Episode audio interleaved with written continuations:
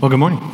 I'm glad you're here uh, on Labor Day uh, weekend of all weekends. So um, I'm glad you stayed in town, uh, judging by our uh, need for kids volunteers today. Uh, a lot of y'all are missing. Um, and so, not y'all, clearly you guys are here, uh, but those that might listen to podcasts or whatever else. Um, so, congratulations for being present today. Um, before I dive in, I do want to pray um, for um, just a, a, few current events or needs. Um, the first is, is a prayer for the people of Pakistan. Um, if you aren't uh, aware of the news, um, like close to a third of the country is underwater. Um, 33 million people are affected by some floods right now. Um, there's droughts on either side of them, but it's causing them to get a significant amount of water. and so we're going to pray uh, for them, uh, for just life and protection. Uh, God certainly has a, an interest in, in preserving life. And so um, that, that we would pray uh, for those that might be suffering there and healing and restoration uh, for those places. Uh, the second issue uh, to pray for um, is for uh, missionary partners of ours, Scott and Jenna, who we sent out overseas. Um, they, um, there's a lot of circumstances that are really, really hard right now for them, um, both both in country and even team dynamics that they're working through. Um, and um, they just need some prayer. Uh, we just need to be uh, in prayer for their situation um, to, to find a resolution that they are desperately wanting right now um, for, for their situation. That's about all I can disclose, um, just because of what's going on um, for them uh, and where they're at. But um, but we need to be in prayer uh, for them. So let me pray. Uh, God, I do pray pray for the people of Pakistan and uh, just a tremendous amount of um, suffering and um, people just crying out for, for help, um, for, for restoration, for safety, uh, all of it. And so, God, I, I know um, ultimately you are a God of life. And um, so, God, we do pray for your intervention. We pray for um, healing of the land, both the, the people, but um, even physically the land, um, and a restoration. That when we pray, Your kingdom come, we are praying for the end of floods and death and all those things. And so, uh, God, we do pray for Your kingdom to come uh, to the land of Pakistan right now. And we pray for the witness of the church in the midst of that, um, that there are. Um, Christians on the ground, that they would uh, show what your kingdom is like, speak of you as the king, um, in the midst of um, a, a, world that feels um, chaotic um, and hopeless, you, that you are a, a, living hope that's beyond circumstances. And so, God, we do pray for them. And then I do pray for Scott and Jenna. Um, God, we pray for you to make a, a straight way where things feel uh, unknown, uh, that you give them clarity this week. that where doors have been closed, you would open. Um, and so, God, uh, we, we do um, keep them in your prayers uh, this morning. I pray also your name. Amen.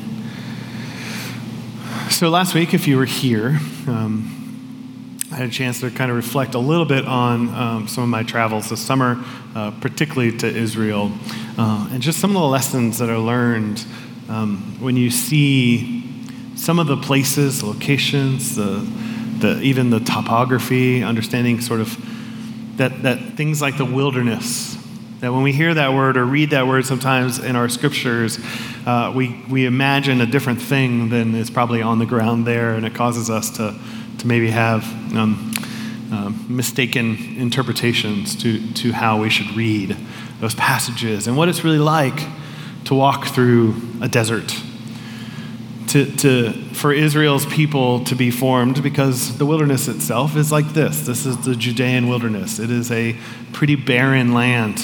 Um, it's harsh, um, it's difficult.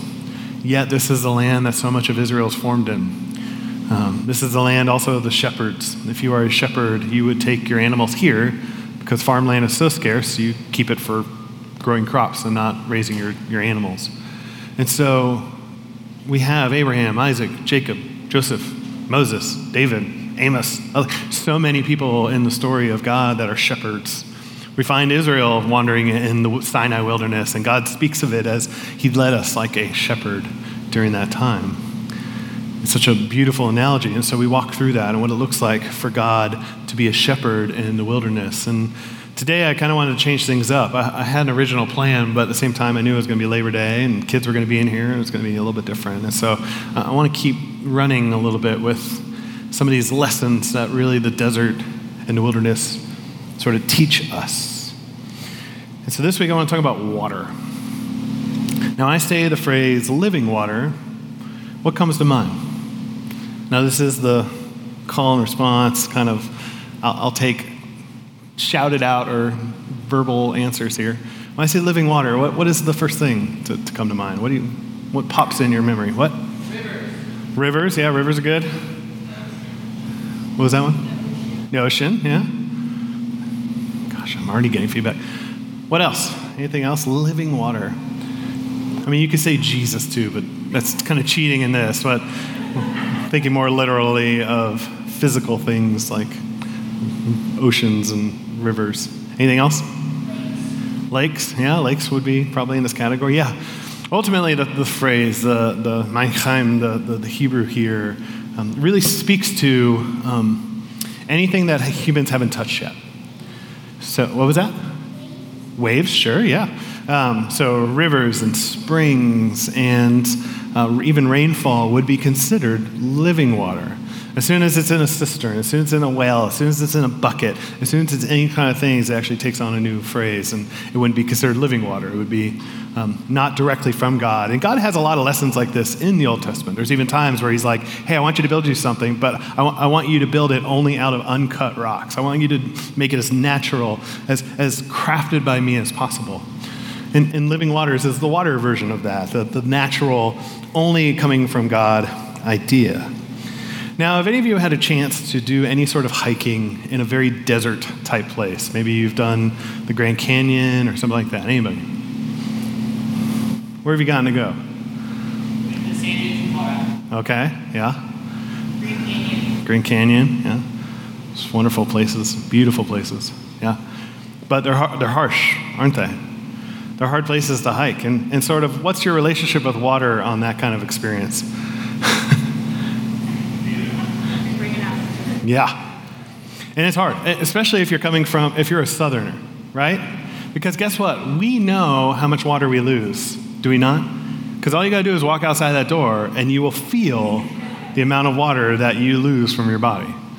But as soon as you go to a place like the desert, that is not your experience.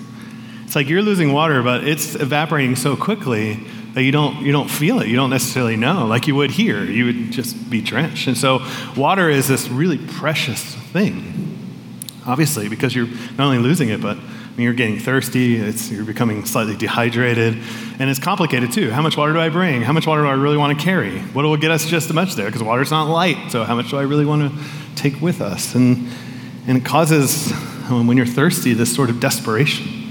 It even causes your brain to start shutting down. There's a pretty tragic story, even from this spring, of a family traveling uh, near Yosemite who got a little lost on one of the paths, got just off the path.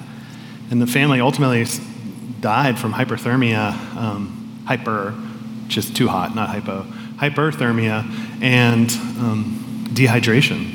And they were only a couple feet from the path. But their bodies started shutting down, their brains started shutting down, that they didn't have the ability to really comprehend. Like, oh, I should have asked you guys. This is your expertise. Um, sorry, the mutics, like, that's their specialty. This is what they study. Um, but uh, yes, this, this whole experience of being desperate for water, being wanting to quench the thirst. So let's look at what David writes. Now we have a little bit of that setting, and imagine yourself, you're in the desert, because that's what we see in Psalm 63. Now, if you have your Bibles, this is always a fun thing. So, all these numbers, chapter numbers, verse numbers, none of that is in the original Hebrew or Greek, okay? It's always a fun lesson to learn that. Um, even these titles are not in the Hebrew and Greek. So, sometimes reading your Bibles, we're like, oh, like this is the start of a new sentence. It's like, hmm, not necessarily.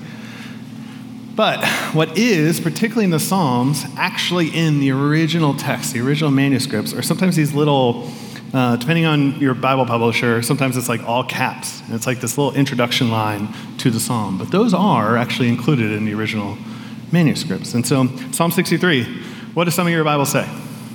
Does anybody have their open? Does it say right under the title, there's like a little line there. What was that? Psalm of David, when he was where?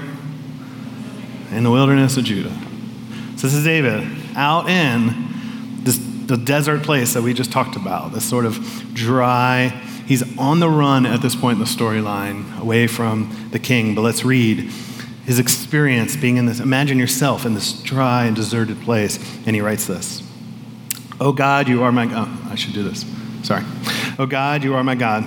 Earnestly I seek you. My soul thirsts for you. My flesh faints for you as in a dry and weary land where there is no water.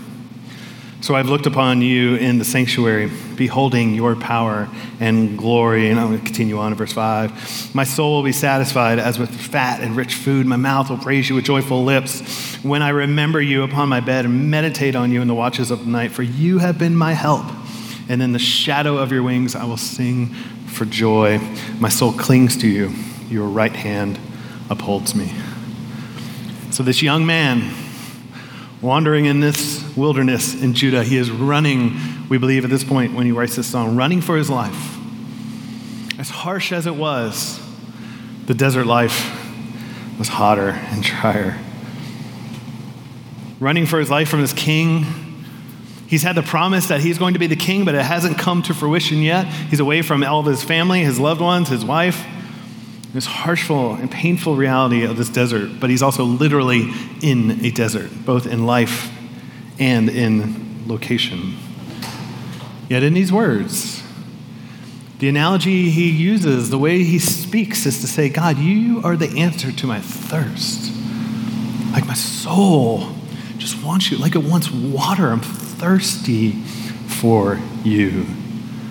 He says, God, I saw you in the sanctuary. I saw you in the Kedush's holy place. And in this barrenness, in this harsh desert, where he's suffering, he says, But I, I, you're enough. I, I can still see you. Where there was no water on his lips, his lips were still moist with praise in that moment. Where there was no food, he still can find a feast from God he even says, My soul clings to you. It's the same word um, that's used in Adam and Eve uh, when they join together in Genesis 2, when they're sort of this marriage moment in Genesis 2. They, they cling together. And David's saying, My soul, soul wants that. And in this hard and painful and struggling moment, he's singing, saying, God, you're here. And it doesn't necessarily fix the circumstances for David. It's actually going to come a while later. But here, he learns a lesson of what it's like in the desert. And David longs for God as his body longs for water. He has that same sort of longing for God to quench his thirst. It's a lesson that can be learned literally by seeing it too. In the midst of our drive down, um, as we talked about last week, uh, Jerusalem and it's sort of built upon this mountain range, the Judean mountains, and the wilderness is on the backside of those, kind of down towards the Dead Sea. And as you head down that road, it is brown and dry, and there's nothing. There's just shepherders every now and then, kind of on the hillsides, camels and sheep. And, and you get down to the Dead Sea, and you can drive along, and there'll be some signs for a few different things. And one of those paths is here. So this is from above the Dead Sea. I didn't shoot this, I didn't have a drone or anything, but um, this is above the Dead Sea, kind of towards uh, the Judean mountains. And so uh, all those mountains off in the distance, all those brown, lifeless mountains, are the Judean wilderness mountains. But in the little valleys there, you can start seeing pockets of green, these little spots kind of popping through. And if you can find them, you go up into those canyons a little bit, you'll find a place like this. If it changes. There we go. You'll find a place like this, which is crazy because you go like 15 yards outside of this little canyon and it's just brown. You would have no idea that this even existed. But you find these beautiful little oases. This one's En Gedi, which is one of the more famous ones. Actually, David ends up here when he clips Saul's tassels. That's the whole other story I'm not preaching on. But um, En Gedi is, is a part of the Bible, these little oasis places in the desert. And in these desert places, in this wandering in the wilderness, there's still water, there's still life, there's still living water, which would be these um, springs. And it's just enough. So, as David writes, as the deer pants for flowing streams, pants for water, so pants my soul for you, O God. My soul thirsts for God, for the living God. This picture, he's still picking up on it like a deer that's, that's in the desert and it's thirsty and it wants water. It's, it's, it's wanting these things. It's like my soul. It longs to be satisfied by God, the giver of water. Oh, it didn't move forward, did it? We might have to work on this. Um, speaking of deer, I'll just give you this little nugget. Not connected to water per se, but it's it's not enough to preach a whole sermon on, but we'll, we'll unpack it here.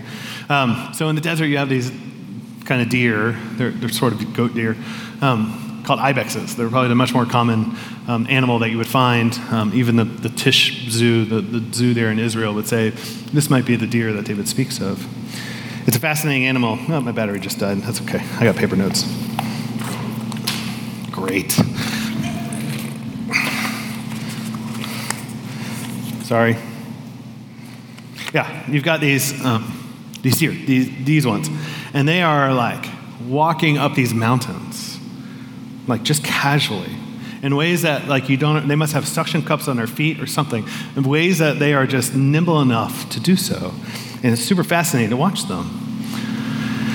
And David, at some point, uh, in 2 Samuel, there's this song that he sings about his time in the wilderness. And one of the things he says here in 2 Samuel 22, um, and I actually didn't fix this between services, I'll go back to the deer, is He made my feet like the feet of a deer and set me secure on the heights.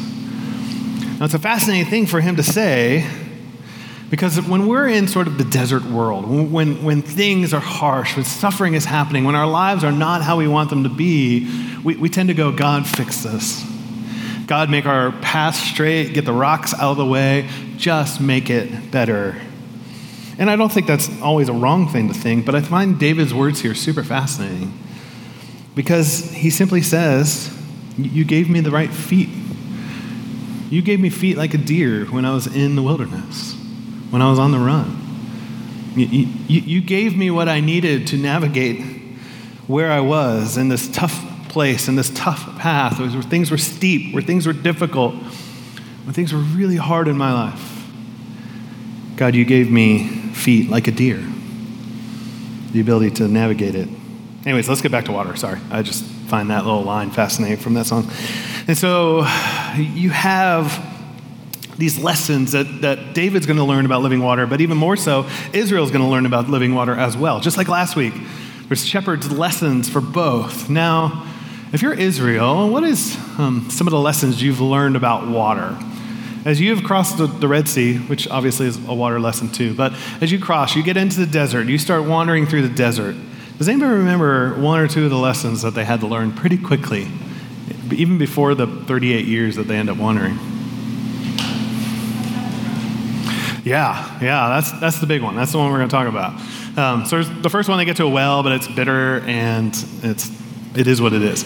It becomes a whole lesson. They end up going to this oasis. But later on, all the Israelites are grumbling because they're in Sinai. There's no water anywhere in Sinai. It's, it's actually quite rare.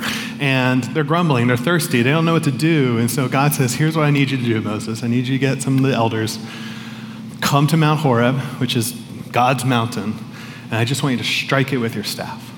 And out of it comes this water for the people, this living water. It's not, it's not a cistern, it's not anything else. It becomes this thing that even Paul will say it's like a rock that wanders around the desert with them. And, but this water for them to drink from. This, this lesson about God being the source of the living water. I think it's even fascinating that they strike the mountain of God for this to happen. And so this lesson gets learned pretty early for Israelites. It's pretty early for David, so he says things like he does. But that's not all. The prophets will pick up on this as well. Jeremiah 2. For my people have committed two evils. They forsake me, the fountain of living waters, and hewed out cisterns for themselves, broken cisterns that can hold no water. So, again, we get the actual language of living water. And he's basically pointing out look, I, I could be for them like, like an En Gedi, this, this oasis, this place of living water. I want to be that for my people, but instead, what do my people have done? It's made cisterns. Anybody know what a cistern is? It's a word we read in Scripture, but we don't, we don't really have cisterns here in America. But does anybody know what a cistern is? A box. It looks like a box you just made. A pot, maybe. Anybody else? Anybody ever seen a cistern? Yeah, that's not a bad way to think about it. As a big box. Where's this picture? Oh, there it is. Did I already show this by accident? So, um, here's a cistern we actually got to visit. Um, if you look in that picture, both of my children are in that picture, standing at the bottom of the cistern. This sucker is big. This is one of the most largest ones ever found in history. Um, it's in Masada, where they needed a whole lot of water, and Herod the Great was a fascinating engineer. But there are these giant, they would cut out the rocks, build these giant places to hold water. Almost how we think of wells today, but just giant versions of that in rock as opposed to digging down to the water level. And so, now how great do you think the water would be in a, in a place like this? Yeah, probably not the best. It's probably muddy. It's still water, so um, you don't really have like chlorine tablets you could just throw in the water or um, special tube pens, that, whatever straws that you could drink out of. Um, there's none of those things. It is just gross still water. And not only that, but what Jeremiah says here is about broken cisterns. This idea that these places are cracked, that, that my people have traded instead living water from God for these broken cisterns. And so if you have a broken cistern with a crack in it, what happens? The water goes away, right? It's going to drain out. Uh, my, during college, uh, I went on a summer trip with the campus ministry I was a part of um, to the beautiful Riviera that is Myrtle Beach. And they had all these amazing places you could sign up for, but I signed up so late. Um, so instead of it's like, oh, we could work in the Redwoods, or you could be in Newport Beach, or Myrtle Beach. Uh, so um, I ended up in Myrtle Beach, um, and it was special. But we get to this place, and there's like tons of college students. We're all living in like two bedroom apartments, like 16 per two bedrooms, uh, which doesn't seem legal, and I'm sure it's not. But the, the little buildings that we had had a pool. When we got there, it was like gross and mud. It was half full. It's disgusting. But we're like, hey, we're 20 and we want a pool for the summer. And so um, we decided just to, to go ahead and clean it out. So we, we clean out the pool, we pressure wash it, we, we do all the work, we fill it with water, we, we put the, the shock ingredients in it to, to chlorinate it. And it's, it's beautiful. It's like pristine, it looks amazing. And then the next day we show up and the pool's half empty. And what had happened is that at some point the pool had cracked, and the owner just never wanted to fix it. But we didn't know that. But this moment where we were so excited to enjoy this pool, to, to go in and, and to experience this amazing summer swim fest that would have been this pool at our place, turned out to be this major dud. At some level, I think Jeremiah is saying, that's what a broken cistern is to you. And, and you might fill it up and have a little bit of water for a day or two, but guess what? It goes empty. It, it will go away. And I think the critique here from Jeremiah is saying, look, my, my people build cisterns, things that they, they want to control in the midst of a harsh moment, in the midst of a desert place, yes, we want water so desperately. And God's saying, I will be your living water. But too often, I think we run to cisterns that we create. We use things like distraction instead of dealing with our actual hard moments. We look for easy ways out, whatever it may be. Maybe it's a glass of wine every day just to take the edge off. Maybe it's a few pills. We look to New Age practices and mindfulness. We seek solutions to problems through education, through politics, through ideologies, working out, eating. There's so many things because we so desperately want to control everything. And that's the fascinating thing about living water. It's the one thing that hasn't been touched. It's the one thing that has to come straight from God and not under the control of men and women. But too often we build cisterns, and our cisterns crack. They might provide a little bit of refreshment for a short amount of time, but eventually they go dry. Jeremiah will keep writing. 17 says, O Lord, the hope of Israel, all who forsake you shall be put to shame. Those who turn away from you shall be written in the earth or in the dust, which makes a fascinating connection of Gospel of John. But, anyways, for they have forsaken the Lord, the fountain of living water. It just continues with this idea of saying, look, they've forsaken. There's water always to be had in God, coming to God, just being in the presence of God, being in the presence of His Word, just being even with God's people. There's refreshments that's meant to be had there, but too often we look for other methods to feel refreshed.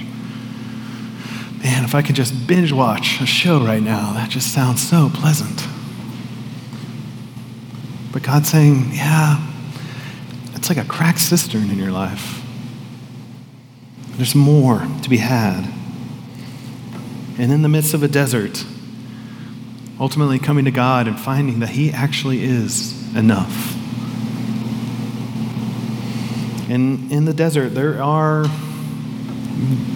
En Gedis, there are these moments of water. It isn't where you're going to stay forever. The desert's never meant to be a place for forever. But in the midst of the desert, God will provide. Now, that water theme continues throughout the history of Israel. They actually have a festival that they celebrate that's, that they have a whole water ceremony for. Does anybody know? Well, let's just say, what are some of the festivals in the life of Israel? Let's cover that first. These are always great. Which one?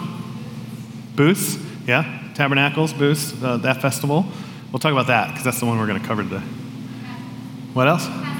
Passover, that's obviously the big one. We connect it to Easter. What are some of the other festivals? Maybe I should preach a series on Jesus and the festivals. Um, what else? What was that? Purim, yeah, where we read Esther's story and it's amazing. What else? Day of Atonement. Yeah, that's considered a festival. It's actually the one that's like the most downer of the festivals. Every other Israel festival is this massive celebration, but that one's like we're confessing our sins, sending a goat away, doing all sorts of kind of dark and harsh things. Pentecost is a good one, yes. That's another great one. They have a first fruits festival. Uh, they have um, Rosh Hashanah, Yom Kippur. They have a New Year's festival. Day of Atonement's one of those. Um, and so you have all of these festivals built into the life of Israel. One of those is booths. One of those is tabernacles. One of the ones we mentioned. It has multiple names. And so, um, actually, if you go to North Decatur or uh, Emory to the Jewish Student Union, uh, during this festival, you'll actually see them build these little structures in their front yards, um, these little makeshift little places that look like a booth in some ways. And so, um, what they would celebrate, the main point of that festival was initially uh, remembering their time when they were wandering in the wilderness. So, they didn't have homes, they had tents, and so they moved around. And so, they had temporary dwellings. It would be to celebrate that very thing. Now, they also celebrated it to anticipate the, the rains. So, this festival is in the fall fall to winter is the rainy season in Israel. Uh, and so um, they would celebrate that to say, hey, thank you for the previous bumper crop this summer. We are praying that God, you bring the rains again. And they would celebrate this festival to celebrate the rains. And so we're going to talk about that piece because it was a party. It was a massive party for the life of Israel. They would party all week long. It was a week long festival. And then on the last day of the festival, there would be this water ceremony, the ceremony that they would practice uh, every year. And so, um, I don't want to get to John yet. Oh, let's read this from John first. Uh, John 7, when Jesus uh, went about in Galilee, he would not go down to Judea because the Jews were seeking to kill him. Now the feast, Jews, feast of booths was at hand. And so uh, we're going to pick up, we're going to look at the story from John, but this feast is going on. And, and, Jesus will eventually actually make it down to the festival. Now, uh, as I said, the festival is going on, and on the last day of this festival, there would be this ceremony and it was called the water ceremony. And what would happen is the priests uh, from the temple would go down from the temple. I, I, know these screens, I don't know if you could see everything on them. This, the, the, priests would go down from the temple down to the pool of Siloam, which is a big, basically, cistern in some ways uh, for Israel. And we'd go down there with this golden pitcher, this like super famous golden pitcher, and, and proceed from the temple. And they would all be shouting different things. Uh, one of those is Isaiah 12. They would say, With you, you will draw water from the wells of salvation. The, the idea of joy and water were actually commonly put together. And so the priest would go down to the Pool Siloam, would get a, this golden um, um, pitcher full of water. Uh, from the water, um, and people would be shouting. It would be a celebration, um, and uh, there's even descriptions one description says the outer temple courtyard, uh, tens of thousands of spectators would gather to watch the Simchat Beit HaShoevah, uh, rejoicing of the place of the water drawing. As the most pious members of the community danced and sang in songs and praised to God, the dancers would carry lit torches. They were accompanied by harps and lyres and cymbals and trumpets of the Levites. Uh, even the Talmud says, um, One who has never witnessed the rejoicing of the place of the water drawing has never seen true joy in his life. It was a joyous celebration for them. They danced, and guess what they did? They waved palm branches and shouted, Hosanna, Hosanna in the highest. Save us, God, bring us rain. So that gets into a whole other fascinating understanding of the Passover week, but that's another, that's another sermon from this past fall, or past spring. Anyway, sorry. And so you would have this celebration going on, and they would carry this pitcher and bring it up to the Temple Mount, and they would bring it into the crowds, and they would go to the altar, the altar on the outside that, that really everybody can see, not the inner places. This is something that everyone would see and participate in. The, he would bring this pitcher there, and it would suddenly get quiet. And he would pour out the pitcher, and then everybody would cheer. So now, I think we get a moment to read these words from John. Let's keep going in John's story. Keep going. There we go. On the last day of the feast, the great day. So, what day are we on? last day. What happens on the last day? Yeah, water ceremony, right? Jesus stood up in the midst of probably, I mean, as many people as probably fit into the Temple Mount, and he cried out or shouted, If anyone thirsts, let him come to me and drink. Whoever believes in me, as the scriptures have said, out of his heart will flow rivers of living water. Now, at a festival that's very noisy, it's very loud, when do you think Jesus actually yelled these words? It's, it's speculation. But the only quiet moment of the whole festival is when that priest gets up to that altar everyone gets quiet. And you got to imagine, in the midst of this moment, Jesus just shouting those words of a people who are longing, longing for the living waters of God to show up, longing for a restoration of all things. They're longing for that. And Jesus comes and says, I am the one you are thirsting for. This isn't even the first time Jesus makes a statement in John's gospel. He, he actually has this amazing interaction with this woman at a well, a, a Samaritan woman, an outsider, a, a, woman who wouldn't have been um, um, thought of as part of the inside. And here he's with all the insiders, all the people celebrating in Jerusalem. And in both stories, he has to tell the people, look, I am life. I am what your soul is craving. Samaritan woman, Jews gathered for the celebration, both, I am for you. If you want life, if you want the very thing that your soul is thirsting for, I am here for that. But too often, once again, it's cisterns. When Jesus is offering for soul to be quenched. Now, I really want to pivot, and this is where I definitely went over, but it becomes the most interesting part to me in some ways. If you pay close attention to the context here, where are those streams of living water? Because as I read it, it would be like, um, whoever's thirsty, come to me, and I will be living water to you. But what does it say? Whoever believes in me, so any of us by faith who believe in him, in the scriptures, what's going to happen to us? Out of what? Out of our hearts, ultimately, will be streams of living water.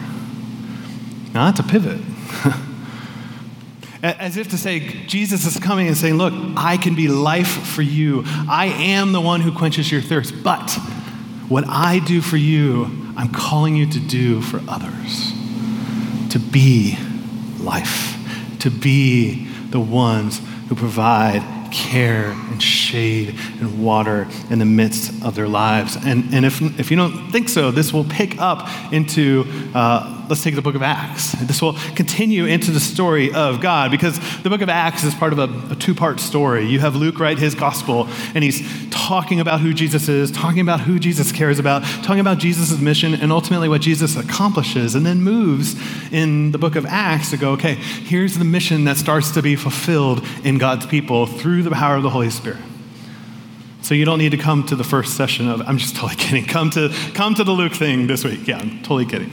Um, but that is very much sort of the drive of those two books in the book of Acts. And the church has a remarkable start. They're caring for the poor amongst them. They are, uh, the disciples are healing people left and right. And, and, and all of this is happening in the first few chapters. Right after Pentecost, it seems like the church is really doing what they're supposed to be doing. Uh, let's read the story out of Acts 5. It says this Now, many signs and wonders were regularly done amongst the people by the hands of the apostles. And they were all together in Solomon's portico, uh, which is part of the temple, the outer wall of the temple. None of the rest dared to join them, but the people uh, held them in high esteem. And more than ever, uh, believers were added to, their, to the Lord, multitudes of both men and women. Hopefully, my clicker's on the right side. Yeah. So that, uh, that they had even carried out the sick into the streets and laid them on cots and mats, that at Peter came by, at least his shadow might fall on some of them. And the people also gathered from the towns around Jerusalem, bringing the sick and those afflicted with unclean spirits, and they were all healed. Now, let's be real.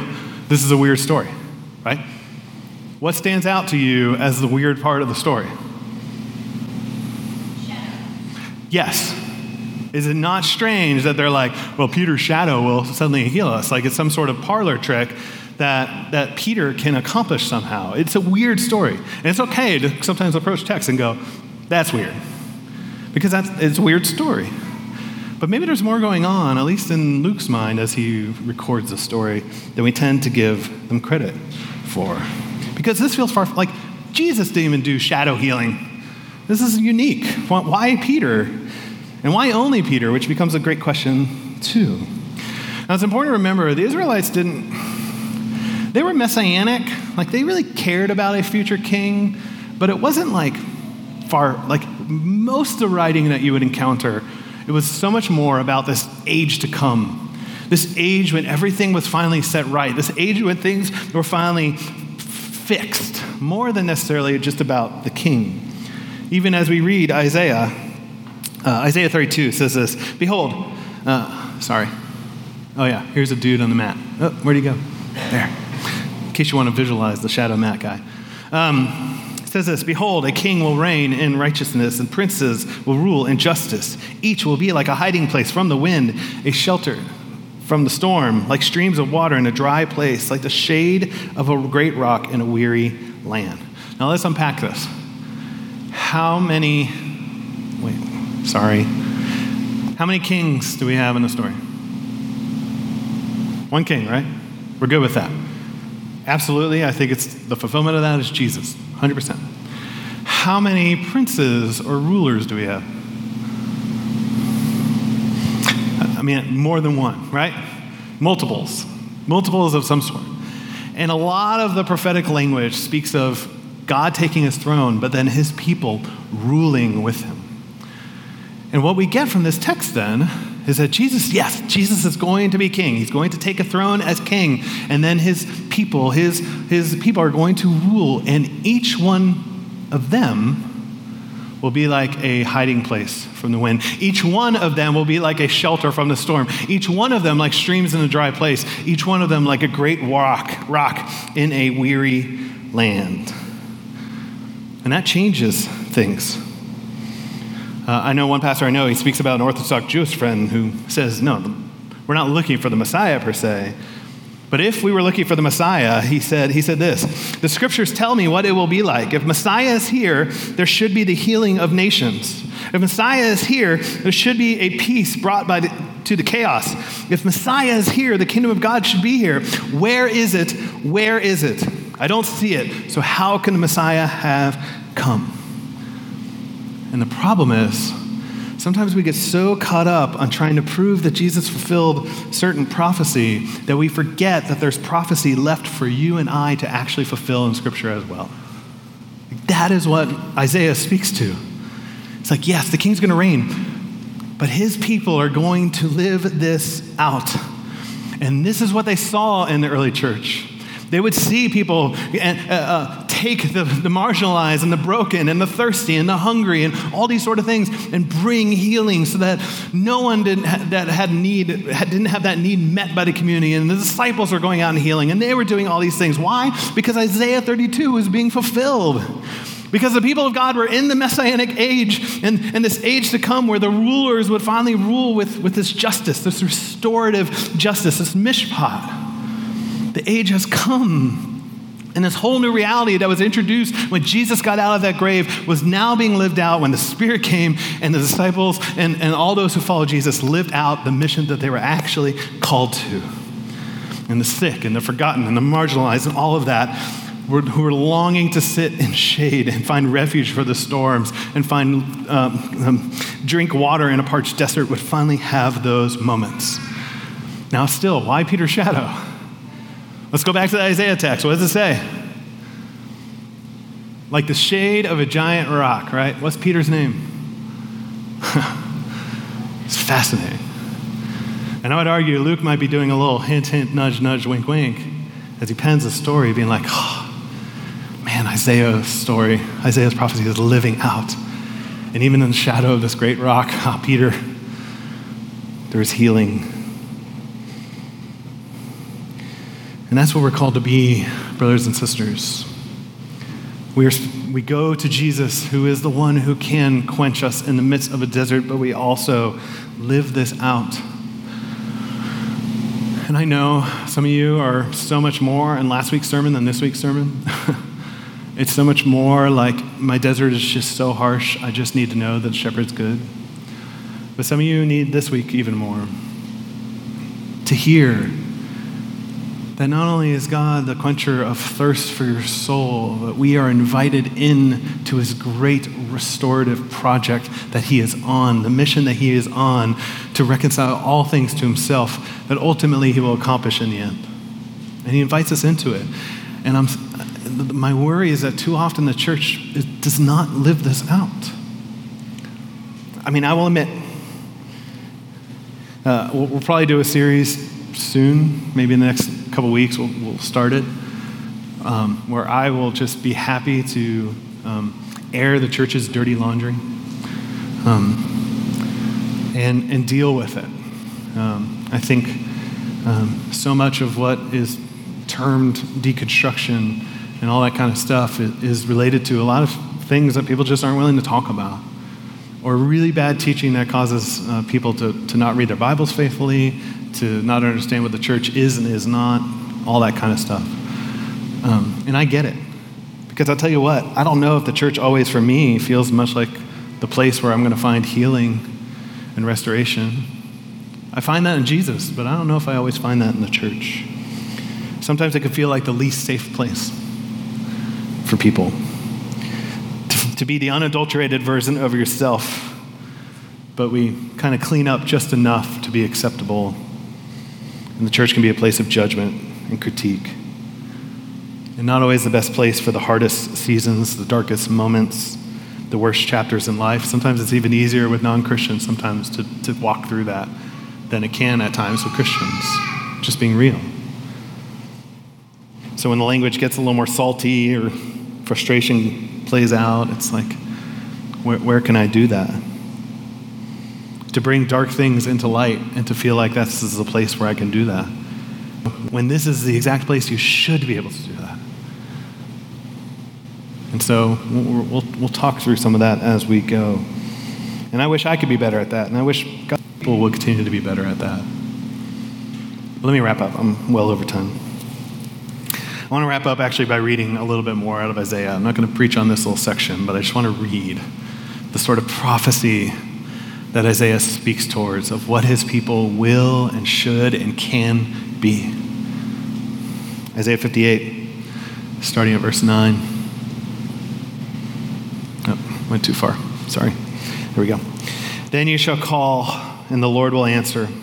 You shall cry, and he will say, Here I am. And if you take away the yoke from your midst, the pointing of the finger, the speaking wickedness, all the things that tear apart relationship, if you pour yourself out for the hungry and satisfy the desire of the afflicted, then shall your light rise in the darkness, and your gloom be as the noonday. And the Lord will guide you continually and satisfy your desire where? In scorched places, and make your bones strong. And you shall be like a watered garden like a spring of water whose waters will not fail. And your ancient ruins shall be rebuilt, and you shall raise up the foundations of many generations. You shall be called the repairers of the breach, or the repairers of the walls, the restorers of streets to dwell in. And that's my prayer for us as a church that we would be called the repairers and the restorers. That when we pray, Thy kingdom come, that we would also live out Thy kingdom come to all the places that feel like deserts, that we would be water. To all the places that feel like hot suns, to our neighbors and friends, that we would be shade. And ultimately, we would still point to the great shepherd, the great source of living water, the great shade at God's right hand. Let me pray for us and we'll walk into communion, God. I am thankful for the challenge of your word and the way that ultimately you invite us into the work you are doing and you fill us with your spirit, not only to quench the thirst of our soul, but to live out what it looks like to be living streams in deserts to others. And God, what a beautiful community project that is.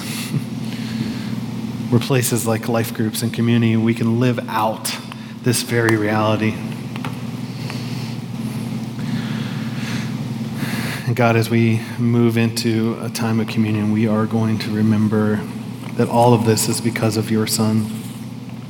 All of this is because what was accomplished on that cross that takes us from being dry and weary. And by faith, we can experience that same living water. Not because we're insiders, not because of, we're Israelites, not because um, any merit of our own, but simply by faith. And God you came into this dry, broken, sinful world. And you were water for us. And in your death, you who knew no sin took on sin so that we might now become the righteousness of God. Citizens, heirs to your kingdom, and brothers and sisters living out the calling you have for us, a restored humanity. I pray all this in your name. Amen. So we give thanks to God, our Father, and our Savior Jesus Christ. Before he suffered, he took bread and, and, and the cup as a memorial for the sacrifice he was about to have the next day. And at that Last Supper, the Lord Jesus took bread, and when he had given thanks, he broke it and said, This is my body, which is for you. Do this in remembrance of me. And in the same way, he took the cup, he blessed it, and gave thanks for it. He said, This cup is a cup of new covenant in my blood. Do this in remembrance of me. For whenever you eat this bread or drink this cup, we proclaim the Lord's death until he comes again. Therefore, let us proclaim this great ancient truth by saying, Christ has died, Christ is risen, Christ will come again. Let's pray, Lord our God, send our Holy Spirit so this bread and cup may be for us the body and blood of the Lord Jesus Christ. May we and all your saints be united with Christ and remain faithful in hope and love Gather your whole church, O Lord, into the glory of your kingdom. And we pray in his name the prayer that he taught us by saying, Our Father in heaven, hallowed be your name. Your kingdom come, your will be done on earth as it is in heaven. Give us this day our daily bread, and forgive us our debts, as we also have forgiven our debtors. And lead us not into temptation, but deliver us from evil. Amen.